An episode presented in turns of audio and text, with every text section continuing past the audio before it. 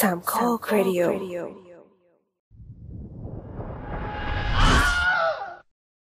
ไม่ว่าทุกคนจะคิดเห็นอย่างไรกับเหตุการณ์ที่เด็กๆทีมหมูป่าติดถ้ำที่จังหวัดเชียงราย เมื่อปี 2561 แต่หลังจากผ่านพ้นเหตุการณ์มาแล้วมันก็ได้สะท้อนถึงความร่วมมือร่วมใจกันของผู้คนทุกภาคส่วน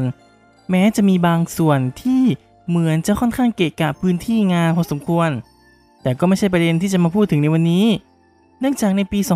2565 มีหนังซีรีส์สารคดีต่างๆ ที่ออกมาพูดถึงเหตุการณ์ถ้ำหลวงเยอะมากๆ เยอะจนเริ่มจะนับนิ้วตามไม่ทันแล้ว และแต่ละเวอร์ชั่นก็แตกต่างกันออกไปในเรื่องการนำเสนอ Starlord 4K กับรายการ The Spin-off รายการที่จะ spin คุณออกไปพบกับสิ่งละอันพันละน้อยที่คุณอาจมองข้ามไปในโลกภาพยนตร์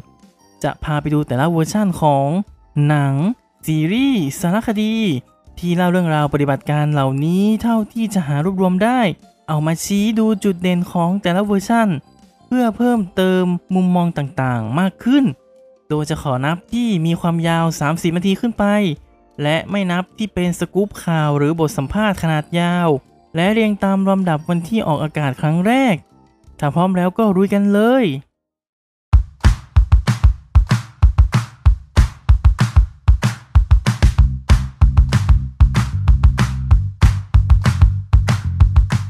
Operation Thai Cave Rescue น่าจะเป็นสารคดีเรื่องแรกที่ออกอากาศหลังจากเหตุการณ์ในเวลาเพียง 3 วัน เวอร์ชันนี้เป็นผลงานของช่อง Discovery ซึ่งออนแอร์เมื่อวันที่ 13 กรกฎาคม ปี 61 ได้ฉายที่ช่อง True Vision หนึ่งครั้ง ประมาณเดือนตุลาคมปีเดียวกัน แต่ไม่มีฉายซ้ำ มีให้รับซื้อใน Amazon แต่ไม่แน่ใจว่าดูในไทยได้หรือเปล่า และ Apple TV ที่ไม่มีในโซนไทย พอหาดูได้ยากก็เลยไม่รู้ว่ามันจะดีหรือไม่ดียังไง ใครที่เคยดูเวอร์ชันนี้มาแล้วก็บอกเล่ากันหน่อยก็ได้นะครับ 222 ชั่วโมง ภารกิจชีวิต สารคดีจากไทย PBS ที่น่าจะเป็นเจ้าแรกในไทยที่ทำสารคดีออกมา ซึ่งตอนนั้นมีไทย PBS ที่ถือว่ารายงานสถานการณ์แบบเกาะติดหน้าถ้ำมากๆ แต่ก็ยังเก็บหัวใจของนักข่าวที่ดีได้อยู่ อันนี้ก็ต้องยอมรับ เพราะหลายคนชื่นชมทีมโซเชียลของไทย PBS ว่ารายงานสถานการณ์ดีมาก และด้วยความได้เปรียบของ footage ที่มีมากกว่าสำนักข่าวอื่น ๆ จึงนำเหตุการณ์มาสรุปเป็นสารคดีความยาว 40 นาที ออกอากาศหลังจากช่วยเหลือเสร็จสิ้นเพียง 8 วัน หรือวันที่ 18 กรกฎาคม ปี 61 แต่เนื้อหาจะเป็นการ recap เหตุการณ์ภาพรวมเบื้องหน้าออกมาก่อน ยังไม่มีข้อมูลแบบละเอียดและคนเบื้องหลังขนาดนั้น ถ้ามองตามช่วงเวลาปล่อย ก็ถือว่าเหมาะสมกับการ recap เรื่องราวทั้งหมดให้เข้าใจง่ายก่อน ที่เหลือเดี๋ยวค่อยไปตามเก็บทีหลัง Against the Elements ถ้ำหลวง Cave Rescue สารคดีจากสถานีโทรทัศน์ Channel News Asia จากประเทศสิงคโปร์สามารถรับชมได้จาก YouTube Official ของสถานีได้เลยออนแอร์วันแรก 14 สิงหาคม ปี 61 หรือประมาณ 1 เดือนหลังจากการช่วยเหลือเสร็จสิ้น ตัวนี้จะเน้นไปที่บทสัมภาษณ์ของบุคคลที่เกี่ยวข้อง ซึ่งค่อนข้าง exclusive ในระดับหนึ่ง ไม่ว่าจะเป็นผู้ว่าณรงค์ศักดิ์ในขณะนั้น คุณเวิร์นที่เป็นนักประดาน้ำและชาวบ้านที่ยอมให้ปล่อยน้ำท่วมนา ซึ่งถือว่าเป็นบทสัมภาษณ์ที่ล้ำค่ามาก ถึงแม้จะไม่มีซับไตเติลภาษาไทย แต่เสียงสัมภาษณ์ส่วนใหญ่ก็เป็นภาษาไทยอยู่แล้ว มีภาพกราฟิก3มิติมาประกอบให้เห็นภาพด้วย อันนี้เหมาะกับการดูควบคู่กับ 222 ชั่วโมงของไทย PBS ถ้าเริ่มเดินทางมาด้วยกันนะ เพราะมีดีเทลเกี่ยวกับเนื้องานและเบื้องหลังมากขึ้น Nova Thai Cave Rescue เป็นตอนหนึ่งของสารคดีที่ชื่อ Nova เป็นรายการสารคดีที่ออกอากาศให้กับช่อง PBS หรือทีวีสาธารณะของอเมริกา ออกอากาศวันที่ 14 พฤศจิกายน ปี 61 หรือ 4 เดือนหลังจากเหตุการณ์ สามารถรับชมได้ทางเว็บไซต์ของ PBS แต่ไม่สามารถดูได้จากประเทศไทย เช่นเดียวกับ Prime Video ที่ดูไม่ได้จากประเทศไทยเหมือนกัน ซึ่งก็มีมือดีลักไฟล์มา repost ลงใน YouTube ถ้าไม่แคร์เรื่องลิขสิทธิ์ก็ไปหาดูได้ แต่จริงๆ ก็ไม่เห็นต้องแคร์เลย ในเมื่อเป็นสารคดีของช่องทีวีสาธารณะ ยังไงก็ต้องเป็นวิดีโอสาธารณะสิมาล็อกโซนทำบ้าอะไร เอาล่ะกลับมาที่สารคดีเรื่องนี้กันเนาะ จะเน้นไปที่ภารกิจดำน้ำและนักดำน้ำมากกว่า เล่าเรื่องด้วยการบรรยายผสมกับบทสัมภาษณ์ แต่พอเป็นบทสัมภาษณ์ภาษาไทย ก็ถูกพากย์เสียงภาษาอังกฤษทับไปหมดเลย ซึ่งค่อนข้างน่าผิดหวัง โดยเฉพาะบทสัมภาษณ์ของหมอภาค เฮ้ยตอนนั้นเราชอบเขามากเลยนะเขาหล่อมากเลย แต่ก็นั่นแหละ ก็เป็นสารคดีธรรมดาธรรมดาที่มีข้อมูลละเอียดใช้ได้ แต่คิดว่าเรื่องอื่นๆ ที่จะมาหลังจากนี้ก็น่าจะมีข้อมูลเหล่านี้เหมือนกัน ฉะนั้นดูก็ได้ไม่ดูก็ได้ ไม่ได้คุ้มกับการตามหาดูเท่าไหร่สารคดีถ้ำหลวง ศูนย์ หา เจอ รอด ฟื้น สารคดีเวอร์ชั่นต่อมาของไทย PBS ที่หลังจากได้รับข้อมูลเพิ่มเติมจากคำบอกเล่าของคนในเหตุการณ์ ก็เอามาเรียบเรียงใหม่เป็นมินิซีรีส์ขนาด 5 ตอนจบ ในชื่อศูนย์หา เจอ รอด ฟื้น ตอนละประมาณ 50 นาที ออกอากาศครั้งแรกวันที่ 14 ถึง 18 มกราคม ปี 62 หรือ 7 เดือนหลังจากเหตุการณ์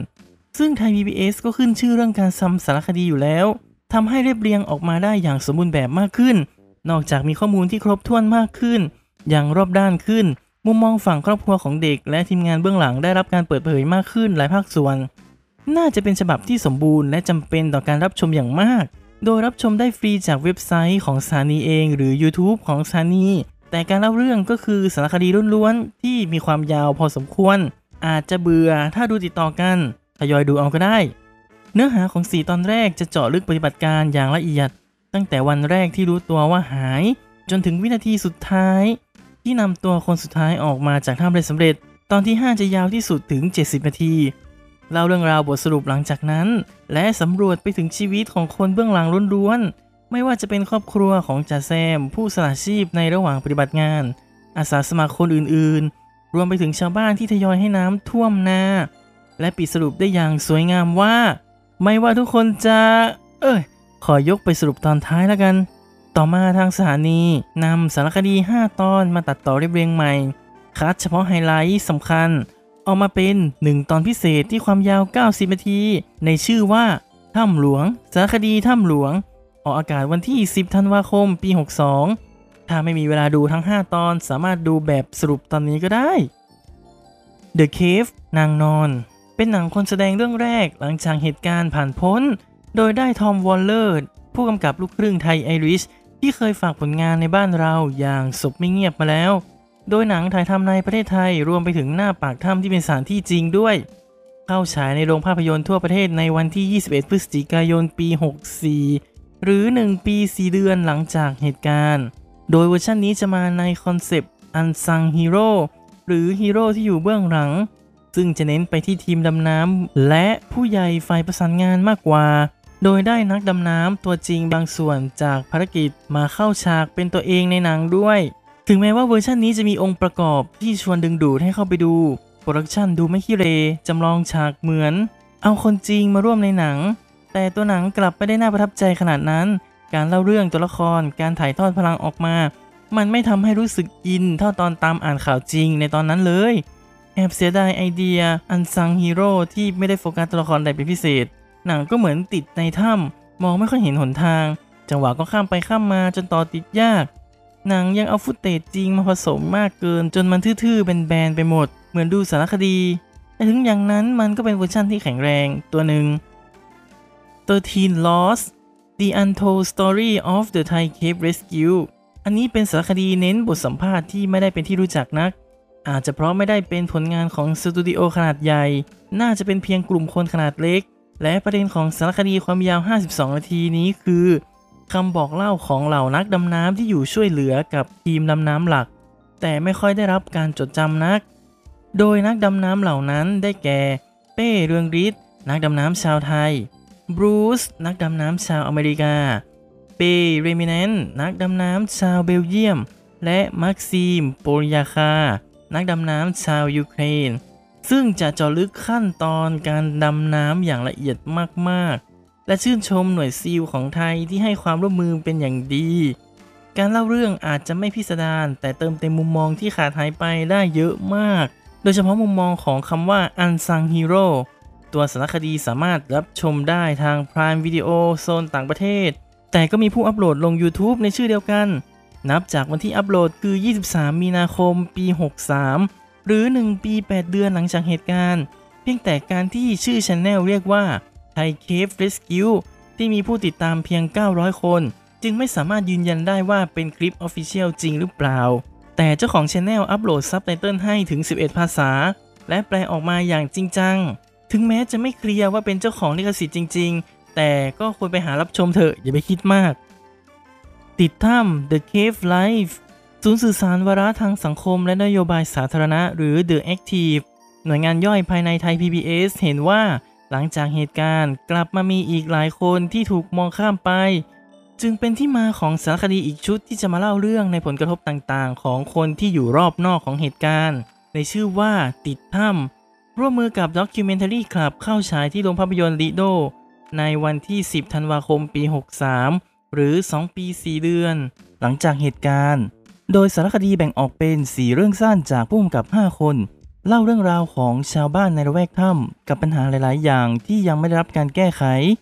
ไม่ว่าจะเป็นเพื่อนของกลุ่มเด็กๆ ที่ไม่ได้ติดถ้ำไปด้วย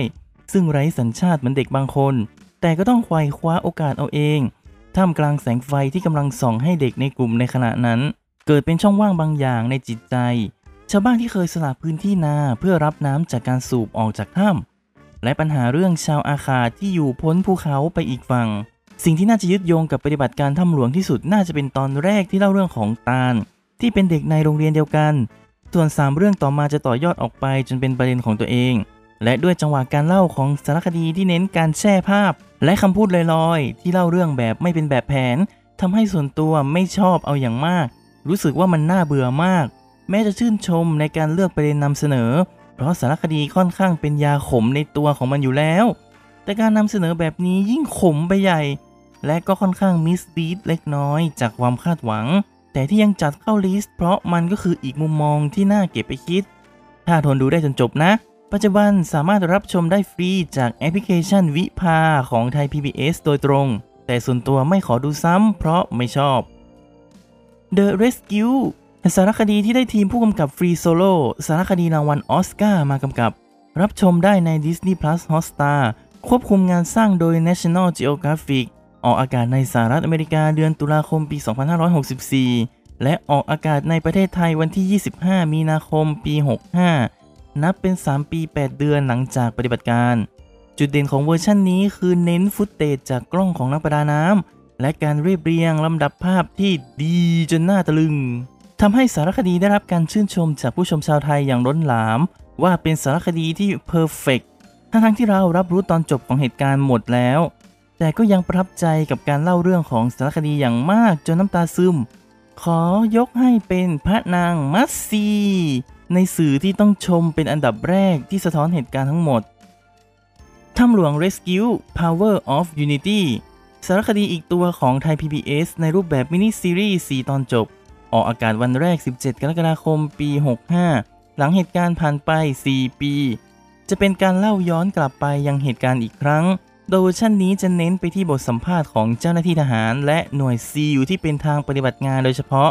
นำเสนอข้อมูลเชิงลึกเกี่ยวกับวิธีการช่วยเหลืออย่างละเอียดมากๆ จนน่าจะเรียกได้ว่าสายเนิร์ดเลยแหละ เหมาะสำหรับคนที่ชอบศึกษาหาข้อมูลต่างๆ ทางด้านเทคนิค แต่กับคนทั่วไปอาจจะเข้าถึงได้ยากหน่อย ซึ่งก็ไม่ผิดอะไร นั่นทำให้สารคดีชุดนี้มีจุดเด่นต่างจากเวอร์ชันอื่น ๆ และมีความยูนิคที่พลาดไม่ได้ นอกจากนี้หนึ่งในนักดำน้ำที่ได้ปรากฏตัวในสารคดีก่อนหน้าอย่างเบนเรมิเนนก็ได้กลับมาให้ข้อมูลเพิ่มเติมเกี่ยวกับวิธีการปฏิบัติงานด้วย ซึ่งถ้าได้ดู13 Lost มาแล้วก็น่าจะดีใจที่ยังได้เห็นใบหน้าที่คุ้นเคยอีกครั้งสารคดีชุดนี้ยังฉายแสงให้กับทีมงานเบื้องหลังอย่างเต็มภาคภูมิ สามารถรับชมได้ใน YouTube และเว็บไซต์ของสถานีเอง 13 Lives 13 ชีวิตสำหรับหนังคนแสดงอันนี้ทางสตูดิโอ MGM หรือสตูดิโอสิงโตเห่าได้วางแผนสร้างหนังคนแสดงฉบับฮอลลีวูดโดยวางตัวรอนฮาวเวิร์ดผู้กำกับชาวอเมริกาที่มีผลงานมีชื่อเสียงอย่าง The Da Vinci Code มากำกับ ได้อาโคหรือโคลินฟาเรลวิโก้มอร์เทนเซนและโจเอลเอเจอร์ตันมารับบทนำเป็นนักดำน้ำ นักแสดงคนไทยชื่อดังหลายคนก็มารับบทเป็นคนไทยฝ่ายต่างๆ หนังได้ฉายทาง Amazon Prime วันที่ 5 สิงหาคม ปี 65 หรือ 4 ปี 1 เดือนหลังจากเกิดเหตุการณ์ และต่อมาได้ฉายในโรงภาพยนตร์ SF แบบจำกัดรอบ เพื่อเหตุผลทางการตลาด สำหรับเวอร์ชันนี้จะโฟกัสการเล่าเรื่องไปที่นักดำน้ำหลัก 2 คนที่มาช่วยคุณเวิร์น นั่นคือจอห์นกับริชาร์ด เน้นมากกว่าบุคคลฝ่ายอื่นอย่างเห็นได้ชัด ถึงกระนั้นโครงเรื่องและองค์ประกอบสำคัญก็เก็บมาได้ค่อนข้างครบถ้วน จังหวะการเล่าเรื่องค่อนข้างดี แต่สำหรับสิ่งวิจารณ์ของคนไทยค่อนไปทางผิดหวังเล็กน้อย ที่บทบาทของคนไทยในเรื่องถูกลดลงไปเพื่อเน้นนักดำน้ำมากกว่า ซึ่งก็ไม่ผิด เพราะการร่วมมือครั้งประวัติศาสตร์นี้มันเป็นการยากที่จะนำเสนอผ่านทุกมุมมองไปพร้อม ๆ กัน ไม่อย่างนั้นหนังคงยาวเป็นวันๆ โดยรวมก็ถือว่ายังเป็นเวอร์ชั่นที่ดีเป็นเทียบนๆของลิสในวันนี้ Cave Rescue เวอร์ชันนี้ไม่มีอะไรมากเลยก็คือทอมวอลเลอร์นำหนัง The Cave นางนอน ฉบับปี 62 มาตัดต่อใหม่เล็กน้อย แล้วนำไปขายให้กับ Lionsgate สตูดิโอผู้จัดจำหน่ายหนังชื่อดังของสหรัฐ คือหนัง The Cave มันก็เป็นหนังที่ทำ production ในประเทศไทยก็เลยฉายในประเทศไทย มีค่ายหนังในไทยช่วยจัดจำหน่าย พอจะขายนอกประเทศก็ต้องแบกหน้าไปขายเอง ถึงแม้ว่า Lionsgate จะซื้อสิทธิ์ไป แต่ก็ไม่ได้ฉายเป็นวงกว้าง โดยเอาไปฉายในเว็บไซต์ On Demand อย่าง Vimeo แทน ก็คงคืนทุนให้ตัวเองได้อีกนิดหน่อยละเสียงวิจารณ์ก็ดูจะคล้ายๆเวอร์ชันไทยก็คืออืด และด้วยความที่ไม่ค่อยต่างกับเวอร์ชันไทยก็ไม่จำเป็นต้องหามาดูหรอกไทย Cave Rescue ถ้ำหลวงภารกิจแห่งความหวัง ซีรีส์คนแสดงเวอร์ชันแรกอำนวยการสร้างและฉายโดย Netflix เป็นมินิซีรีส์ 6 ตอนตอนละ 1 ชั่วโมง ออกอากาศวันที่ 22 กันยายน ปี 65 หรือ 4 ปี 2 เดือนหลังจากเหตุการณ์ ได้นักแสดงชาวไทยหลายคนมารับบทเป็นบุคคลจริง จุดเด่นของเวอร์ชันนี้คืองาน production ที่ดีเหมือนหนังคนแสดง ถ่ายภาพสวย เพลงประกอบดี ส่วนของรายละเอียดที่อ้างอิงมาก็ค่อนข้างตรงในแง่ของภาพรวม และไม่ลืมเล่าบทบาทของคนนอกถ้ำในหลายภาคส่วน จะมีรายละเอียดบางอย่างที่ถูกปรับเพื่อความเหมาะสม ถ้าต้องให้ list ว่ามีอะไรอาจจะต้องใช้เวลาเป็นวัน ส่วนตัวไม่ได้ติดใจกับการปรับรายละเอียด แต่ติดกับการเล่าเรื่องที่ค่อนข้างช้า การแต่งเติมดราม่าเข้าไปเยอะจนเลี่ยน โดยเฉพาะในช่วงท้าย และการปรับเปลี่ยนบางอย่างจนทำให้ความตั้งใจของบางหน่วยงานดูบิดเบี้ยวไปเล็กน้อย เป็นการติติงแบบแฟร์แต่ภาพรวมก็ถือว่าเป็นการตีความที่ออกมาดี ถ้าเล่าเรื่องให้กระชับขึ้น ลดจำนวนตอนลงเหลือสัก 4-5 ตอนน่าจะลงตัวกว่านี้ แต่อย่างว่ามันคือ Netflix แหละ เราเข้าใจนิสัยของเขาอยู่เนอะชอบยืด เวอร์ชันนี้ยังเป็นผลงานเรื่องสุดท้ายของบีมประพังกร นักแสดงหนุ่มที่จากไปก่อนวัยอันควร ในบทของโค้ชเอกส่วนตัวคิดว่าอัดดราม่าจัดเกินไปหน่อยแต่บีมก็เล่นได้สมบทบาทที่ได้รับมาอย่างถึงที่สุดทำให้เราเสียดายมาก ๆ ที่จะไม่ได้เห็นเขาเติบโตและพัฒนาฝีมือไปต่อได้อีกแล้ว เสียดายมาก ๆ The Trap 13 How We Survive the Thai Cave 13 หมูป่า เรื่องเล่าจากในถ้ำและนอกจากมินิซีรีส์คนแสดงแล้ว Netflix ยังทำสารคดีที่จะเล่าเรื่องจากปากของเด็กๆเองด้วย ซึ่งน่าจะเป็นครั้งแรกในรอบ 4 ปี หลังจากที่ Netflix ซื้อสิทธิ์ในการเล่าของเด็กไว้เพียงผู้เดียว ที่ทำให้เด็กเอาเรื่องราวในถ้ำไปบอกกับสื่ออื่นไม่ได้ ซึ่งก็ดูเหมือนว่าจะเป็นเรื่องธุรกิจ แต่ในหนึ่งก็เหมือนช่วยปกป้องเด็กด้วย เพราะถ้าจะมีการหยิบเรื่องของเด็กไปทำสื่อต่างๆ ก็จะต้องรื้อความทรงจำเด็กทุกรอบ คงจะไม่ดีต่อตัวเด็กเอง แต่ก็ถือว่าใช้เวลานานทีเดียวกว่าที่จะทำสื่อของตัวเองออกมา โดยออกอากาศวันที่ 5 ตุลาคม ปี 65 หรือ 4 ปี 3 เดือนหลังจากเหตุการณ์ ตัวสารคดีจะเป็นฟุตเตจเก่าผสมกับบทสัมภาษณ์เด็กแต่ละคน ซึ่งจะเป็นการตอบคำถามที่หลายคนอาจจะสงสัยมาตลอด 4 ปี ซึ่งถ้าดูแบบมินิซีรีส์ก่อนหน้ามาแล้วก็จะพบว่าบทสัมภาษณ์ของเด็กบางส่วนถูกนำไปใส่ในตัวมินิซีรีส์แล้วเช่นกัน และมีบทสัมภาษณ์ของบุคคลรอบเหตุการณ์ด้วย แต่ค่อนข้างเป็นข้อมูลเก่าเล่าใหม่ และหลายคนก็เคยให้สัมภาษณ์ในสารคดีของไทย PBS มาแล้ว เช่น เจ้าหน้าที่อุทยาน กับคุณกมลคุณงามความดี ที่จำได้แม่นเพราะนามสกุลของเขาโคตรเท่คุณงามความดี โอ้โห รวมไปถึงนักดำน้ำต่างชาติอีกหลายท่านก็กลับมาเล่าเรื่อง แต่สิ่งที่ไม่ชอบเลยคือ การไปตอกย้ำสัมภาษณ์ภรรยาจ่าแซม คันเรื่องราวของเขาออกมาอีก แทนที่จะใช้ฟุตเตจเก่าก็ว่าไป คือสงสารเขาไงประเด็นที่ต้องมานั่งนึกความทรงจำมานั่งบีบน้ำตา โดยรวมตัวสารคดีพอดูได้ แม้ส่วนใหญ่ของสารคดีเป็นเรื่องเก่าเล่าใหม่ และกลับไปเน้นที่บุคคลในเหตุการณ์โดยตรง แต่ก็น่าจะถึงเวลาสรุปมหากาพย์ทั้งหมดได้เสียทีสิ่งที่ทำให้เหตุการณ์ถ้ำหลวงได้รับการสร้างออกมาหลายเวอร์ชันมาก ๆ ก็ด้วยสาเหตุที่ว่า เป็นเหตุการณ์ที่ทั้งโลกให้ความสนใจ เมื่อฟังจากสถานการณ์มันก็ชวนให้นึกถึงเหตุการณ์ที่คล้ายกันในหลายปีก่อน อย่างเหตุการณ์คนงานติดในเหมืองที่ประเทศชิลี ที่ก็ออกข่าวบ้านเราทุกวันเหมือนกัน แต่กับเด็กๆในถ้ำหลวงดูเป็นไปได้ยากมากจริง ๆ ที่จะผ่านพ้นออกมาได้ ด้วยสถานการณ์และสภาพแวดล้อมต่างๆ ที่ขนาดผู้ใหญ่หลายคนยังประเมินไว้ว่าไม่น่าเป็นไปได้ แต่สุดท้ายก็รอดออกมาได้อย่างปาฏิหาริย์ ผลกระทบก็ตามมาเยอะเช่นกัน เพราะดราม่าต่างๆ ที่คนอยู่นอกถ้ำหลายคนไม่พอใจ และอาจจะโทษเด็ก ซึ่งมันก็คือเหตุสุดวิสัยจริง ๆ ที่ไม่ควรเบลมใคร เพราะสุดท้ายนอกจากคนอยู่ข้างนอกที่ช่วยกัน เด็กๆ ก็ช่วยออกแรงเช่นกัน เพื่อให้เอาชนะความเป็นไปไม่ได้ นั่นคือบทสรุปที่สารคดีของไทย PBS กล่าวไว้ที่จะยกมาปิดท้ายในวันนี้ก็คือ ไม่ว่าทุกคนจะมาจากไหนทั้งบังเอิญหรือจงใจ แต่ทุกคนมารวมกันที่ถ้ำหลวงทำหน้าที่ในสิ่งที่ตัวเองถนัด เพื่อช่วยเหลือเด็กที่แม้จะไม่ใช่ลูกแท้ๆของตน ด้วยพลังของอะไรก็ตาม ความรัก ความหวัง หรือความสุขที่สะท้อนออกมาจากคราบน้ำตาบนใบหน้า การต่อสู้กับความโหดร้ายของธรรมชาติ ด้วยหัวใจดวงน้อยๆของคนนับหมื่นคน ถ้าเราต้องการจะเปลี่ยนแปลงโลก เราจะต้องใช้หัวใจของคนกี่คน รับฟังรายการ The Spin-off ตอนต่อไปได้ที่ช่อง สามโคกเรดิโอติชมได้ที่ Twitter @starlord4k @theopeningcast พบกันวันพฤหัสที่สะดวก สำหรับวันนี้สวัสดีครับ